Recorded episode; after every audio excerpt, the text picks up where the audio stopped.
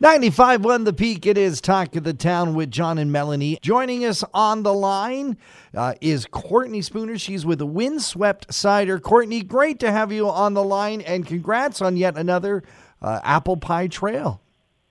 Good morning. Tell us about Windswept Cider and, and how you guys got involved in the apple pie trail.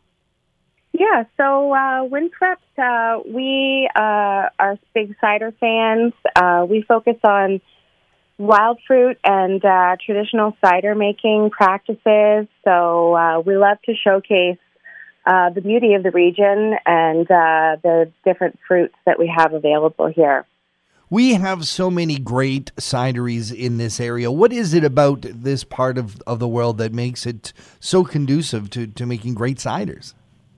Well, we have a really unique microclimate here, um, being situated right close to the bay. Um, it's great for fruit growing. Um, the rich soils and the escarpment um, all add to the flavor um, and variety. Now, cider. When I was growing up, cider was that beverage that your uh, your grandma drank on the sly uh, just after Sunday dinner.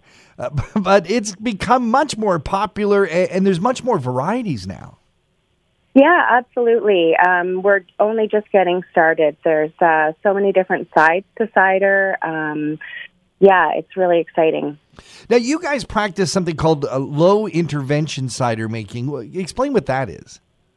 Yeah, so we like to really focus on the fruit and let it be the star. Um, so we uh, make our ciders in more of a sense uh, of a true cider. It's the pressed fruit, so we don't add um, any water or glucose or you know additives like that. It's really uh, more of a wine style cider, as it was traditionally made. You guys even make a kombucha. We do actually we make a Jun. It's a honey kombucha, mm. which is Hmm. Now, you guys are on the Apple Pie Trail, as I mentioned, and uh, one of the big popular spots is your, your bottle shop. That's open, uh, what, Thursday to Sunday? Yep, Thursday to Sunday, 12 to 5. Uh, we're a micro cidery, so uh, we have a little tasting bar set up uh, in our production space so folks can kind of get a sense of where the magic happens and take in the lovely views. Another fine stop on the Apple Pie Trail. We've been talking to Courtney from Windswept Cider. Courtney, thank you so much for joining us here on Talk of the Town. If folks want to find out more about uh, what you guys do over at Windswept, where should they go?